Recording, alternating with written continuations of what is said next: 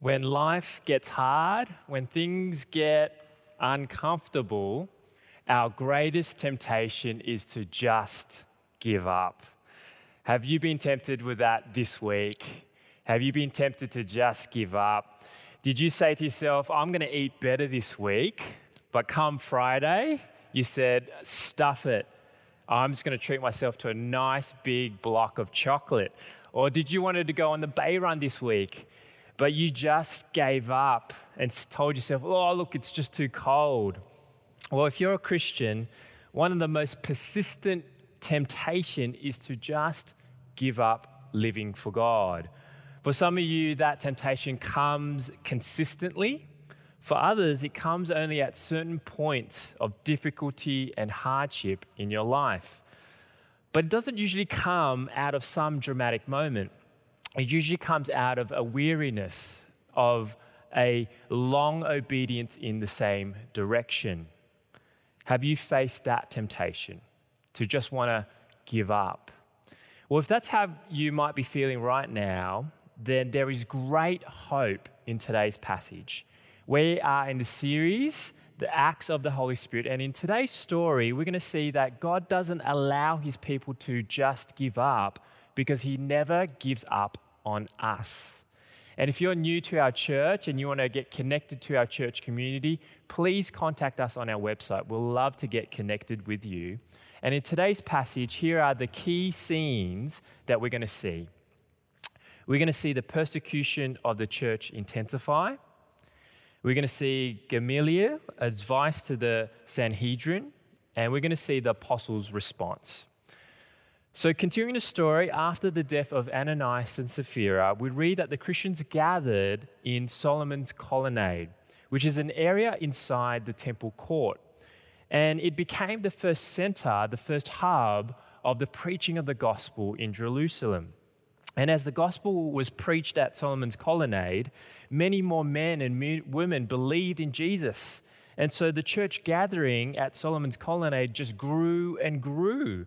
The apostles performed many signs and wonders, and that was to attest that they were the true apostles, the ones that were sent and commissioned by Jesus.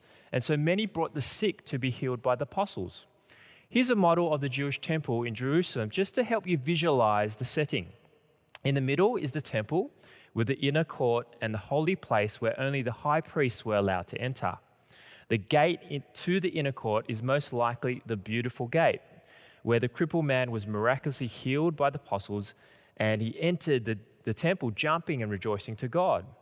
Outside the temple is the court of Gentiles, where non Jews could access. The colonnade along the eastern wall is Solomon's colonnade, also known as Solomon's portico or porch. Parts of the western wall is still intact today, which is where the Wailing Wall is. And so a massive crowd gathered at Solomon's colonnade. Many people came to faith in Jesus, and the early church continued to grow in an explosive way. And this made the Jewish leaders really mad, particularly a specific group of teachers of the Jewish law known as the Sadducees. The Sadducees, we read, were filled with jealousy. As they saw the crowd grow larger and larger, uh, around the apostles. And so now we're seeing the tension between the early Christians and the religious leaders. We see that the Christians, they're filled with the Holy Spirit, they're filled with joy and confidence in the gospel. The Sadducees are filled with jealousy and hate. And so, filled with jealousy and hate, they throw the apostles into jail and they told them to not to preach the gospel. And then we read the most amazing thing from verse 19. But during the night, an angel of the Lord opened the doors of the jail and brought them out. Go stand in the temple courts, he said, and tell the people all about this new life. And so the apostles, they're locked in jail. Do they now give up? No. God sends them an angel to break them out of jail. And the angel doesn't just swift them off to their homes, to a hiding place, to hide from the religious leaders. No, instead, the angels command them to go back into the temple courts to continue to preach the gospel to the crowd. And That's astounding. The apostles there were thrown in jail for preaching Christ, and now the angel sends them right back to continue to preach Christ right in the temple.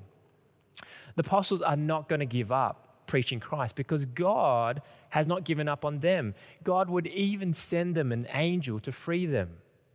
When things get difficult or uncomfortable, we often value our security and comfort more than God's great commission for us. We find in this story the most wonderful, beautiful picture of God's provision in the midst of the apostles' faithfulness. God is commanding them to continue to do the hard thing of preaching the gospel in a place where the religious leaders are enraged, yet at the same time, God is showing his love and care for the apostle by freeing them from jail demonstrating that He will provide for their needs and our needs if we seek first the kingdom of God. In the meantime, the Sadducees called together the Sanhedrin, which is the council and all the senate of the people of Israel. It's pretty much ancient Israel's government. So the entire government gathered as the Sanhedrin. And the fact of the Sanhedrin is to signal to us that the apostles were considered not just a threat to the temple, not just a threat to the religious authorities, now they're considered a threat as of national security. For us living in the modern city, Western city, we would react to the spread of the Christianity as not a threat to national security. But we have to remember that even today, some countries would continue to see Christianity as a threat to the control and governance of a country. In some places, you would be thrown into jail and legally prosecuted for proclaiming Jesus Christ publicly and openly, as we see in places like China. And so Israel's parliament gathered, and the officers were sent to get the apostles, thinking that they were still in jail. But when the officers arrived in jail, they couldn't find the apostles. And eventually, Israel's leaders found out that the apostles were back in the temple courts teaching, and the crowd is growing even larger than before. The officers finally bring the apostles back to appear before the Sanhedrin to be questioned and trialed. At this point, do the apostles now give up? No. Even at the trial, the apostles continue to preach Christ, but now to the whole Jewish council and all of the Senate. We read from verse 29. Peter and the other apostles replied, We must obey God rather than human beings. The God of our ancestors raised Jesus from the dead, whom you killed by hanging him on a cross. God exalted him to his own right hand as Prince and Savior that he might bring Israel to repentance and forgive their sins. We are witnesses of these things, and so is the Holy Spirit, whom God has given to those who obey him. The apostle answer the high priest's charge with one of the most important statements in the New Testament. We must obey God, not men. Not only is this a very immensely important for the Christian life, but it also helps understand the Christian's relationships to government within a biblical worldview. The Bible consistently teaches that the government has a right, full authority given by God Himself, and thus all humans, and especially Christians, are to submit to the authority of the government. Yet, government themselves are not God. And so they can overreach their authority invested in by the one who is God. For instance, no government has a right to compel one's conscience to believe one idea over another. A government that forbids the worship of the one and true living God is one which, at that point, does not deserve and cannot receive Christians to submit. The apostles were not political revolutionaries, their mission was spiritual. But as Jesus taught, Jesus' kingdom is not of this world. And so the apostles rightly understood the government's authority in their life, but they also recognized that the government was not to be given ultimate and complete loyalty. When the government demands that Christians to compromise the gospel, Christians must respectfully disobey human authority and remain faithful to God. In short, we must obey God and not men. And so, thus, even the government cannot stop God's mission. The apostles don't give up because they live for a higher authority, a higher power who is God. And so Peter seizes the opportunity to preach and proclaim the gospel. Peter proclaims that they were the ones that killed God's own son. He was the prince, the savior, through whom we can have the forgiveness of sins. Peter goes even further and says that they, the apostles, are the ones truly obeying God, proven by the fact that God gives them the Holy Spirit and not the Sanhedrin. We have to be impressed at the apostles here that in the face of all of Israel's leaders, they did not compromise on the message of the gospel. They preached the gospel straight and unflinchingly. How did the Sanhedrin respond? They were enraged. They were furious and they wanted to kill the apostles. This is the point where the apostles do they now give up? The entire Jewish leadership is now against them. They are pretty much backed into a corner. But again, we see, again, God sovereignly intervenes, and now he uses one of their own. He uses a Pharisee, one of the members of the Sanhedrin, to save the apostles. God uses one of the, think of it, the members of the opposition party to win their case. And this Pharisee's name was Gamaliel. Gamaliel is also historically well known outside of Christian texts. Gamaliel at that time was widely known and had a good reputation within the Sanhedrin. He had reputation for scholarship, for wisdom, and moderation. This illumination from 14th century uh, Sarajevo Haggadah pictures Rabbi Gamaliel. Gamaliel belonged to a particular stream of Pharisees.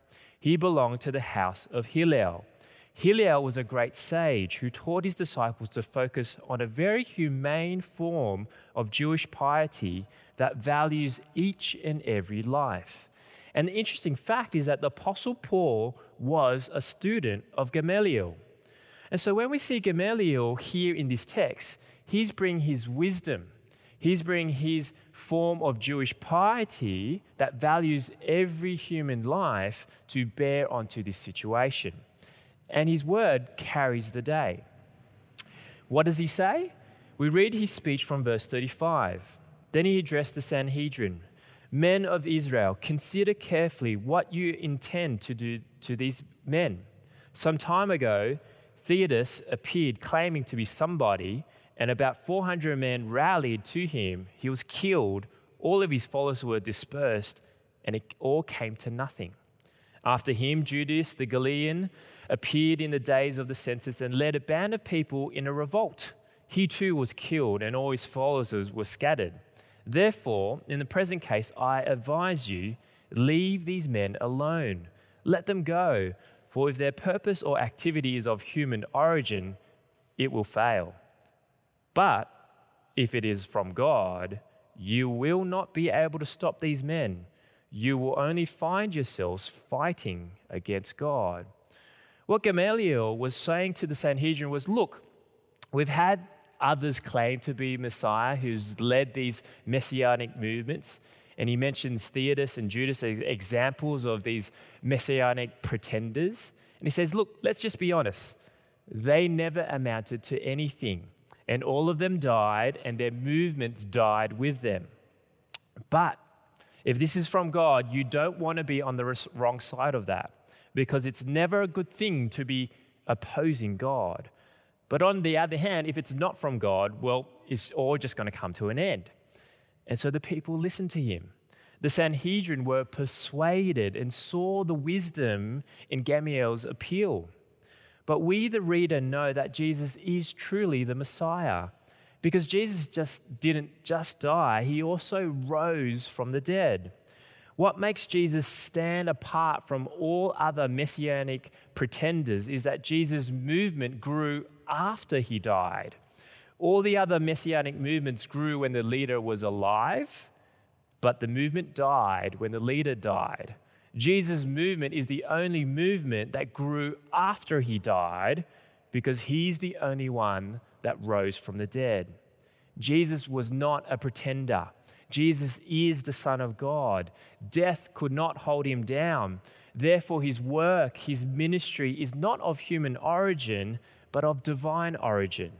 So, this movement will prevail. You won't be able to stop the apostles that Jesus has commissioned. So, don't be on the other side of Jesus. The apostles did not give up because Jesus, the true Messiah, is on their side. You cannot stop God. The members of the Sanhedrin heeded Gamaliel's advice and they did not kill the apostles. But the apostles uh, weren't not totally off the hook. The Sanhedrin had the apostles flogged and charged them to not to speak in the name of Jesus. It was still very brutal. So, how did the apostles respond to such cruelty and suffering?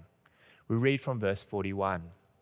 The apostles left the Sanhedrin, rejoicing because they had counted worthy of suffering disgrace for the name. Day after day in the temple courts and from house to house, they never stopped teaching and proclaiming the good news that Jesus is the Messiah.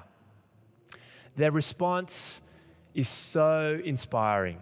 Just imagine they left their Sanhedrin with their backs cruelly lacerated and bleeding, yet they rejoiced because they counted it worthy to suffer disgrace for the name of Jesus. They could have gave up with great resentment. Instead, they kept on preaching the gospel throughout all of Jerusalem, from house to house, we read, and with great rejoicing. We see difficulties and oppositions and discomfort as the reasons to be resentful and to give up. But the apostles, they had a totally different perspective. They saw difficulties, oppositions, pain, and discomfort as reasons to be rejoicing for serving Jesus and to not give up. How did they have such an incredible perspective? How did they have the power and motivation to keep on serving Jesus even through such suffering and persecution. It came down to the worthiness of the name of Jesus, whom they serve. It's in the name of Jesus that we find the power and motivation to not give up, just like the apostles. In the ancient world, names were very significant. Names held significant meaning. Jesus' name means to rescue. But Jesus also had many other names. And in this text, Jesus is referred to as Lord, as Savior, and Messiah. For Jesus to have the name Lord, it means that Jesus is sovereign Lord over all things. He is the highest authority over all kings, all governments, all kingdoms. We are to obey him over men. For Jesus to have the name Savior, it means that Jesus forgives sin and frees us from the power of sin. And He's the only one that forgives even His enemies, even His killers. For Jesus had to name Christ, He's the one that is in control. He's the one that is sovereignly rules and uses all things to bring about the salvation of the world. He's the one that sends the angels uses a Pharisee to save the apostles to continue to preach the gospel for the salvation of this world. Why did the apostles have such courage? Why did they have the tenacity? Why did they have such perseverance? It's because they understood the name of Jesus. Jesus is Lord, Jesus is Savior, and Jesus is Christ. Yesterday, I was walking down Darling Street and I noticed a guy and he waved to me and said, Hi, Michael. And I looked at him, I recognized that he was one of the guys that attends the gym that I, I go to. And in that moment, I forgot his name. And so I had that awkward moment and said, uh, Hey, man. You know that thing you do when you know that person, but you just can't remember their name, and you're like, What's his name? Friends, don't we do the same thing with Jesus? Like when you're tempted to give up following and serving Jesus, isn't it because you've forgotten his name? And I don't mean you've forgotten the name Jesus, but you've forgotten some aspect of what that name means. So, for instance, sometimes you're tempted to give up because you're not obeying Christ. And when that happens, your heart begins to grow hard and your faith begins to grow dim. And it's all rooted in disobedience. You're not just living in no longer in submission to Him. Well, can't you see that when that happens, you've forgotten that Jesus is Lord? Or sometimes you're tempted to give up because you're weighed down by your sins and your shame, your sense of failure to yourself or to your spouse or to God is just so persistent. You've blown it again and you find it hard to keep on going. And in that moment, can't you see that you've forgotten that Jesus is Savior, that if He forgives all your sins? Or sometimes you're tempted to give up because you start to lose hope. Just the brokenness of the world, the reality of life that we live in these current times, even right now, the, perhaps the reality of this pandemic starts to dull and diminish your hope. And in that moment, can't you see that you've forgotten that Jesus is the Christ? that he's the one that fulfills all hopes and longings of his people to see the salvation of this world. The apostles did not give up and they had great courage because they didn't forget Jesus' name. They were willing to suffer for Jesus because they saw it as worthy of a name that Jesus has. They were grounded in the full reality of what Jesus' name meant.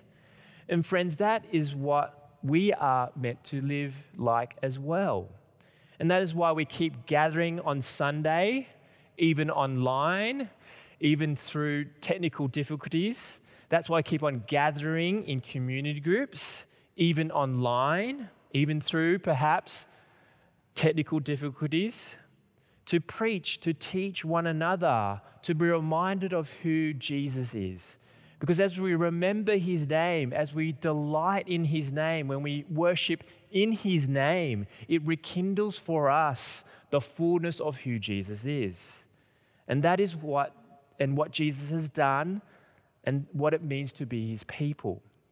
Friends, isn't it true that we'll be willing to defend someone else's name, but just to a point?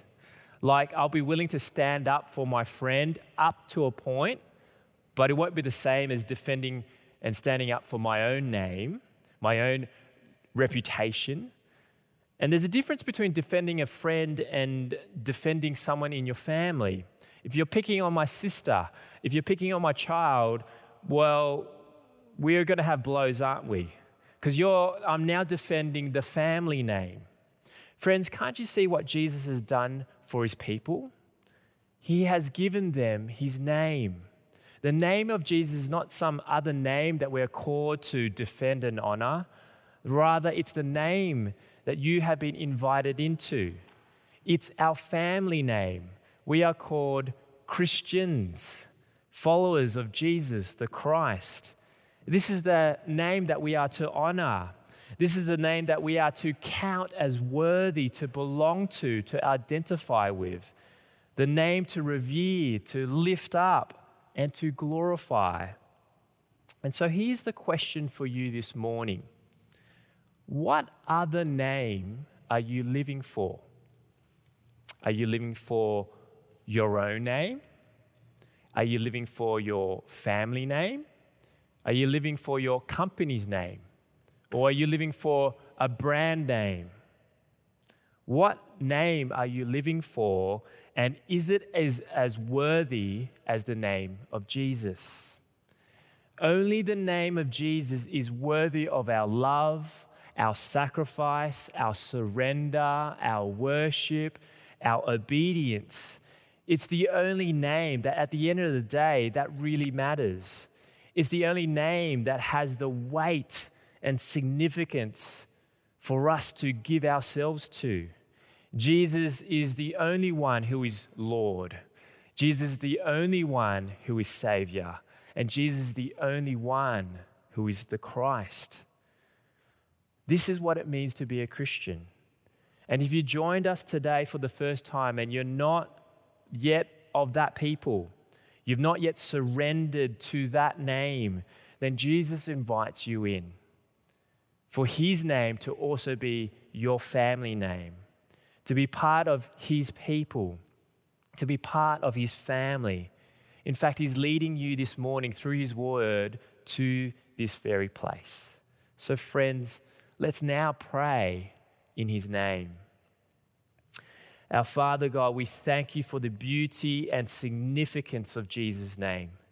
We thank you for the early Christians in the way that they were willing to suffer dishonor for his name.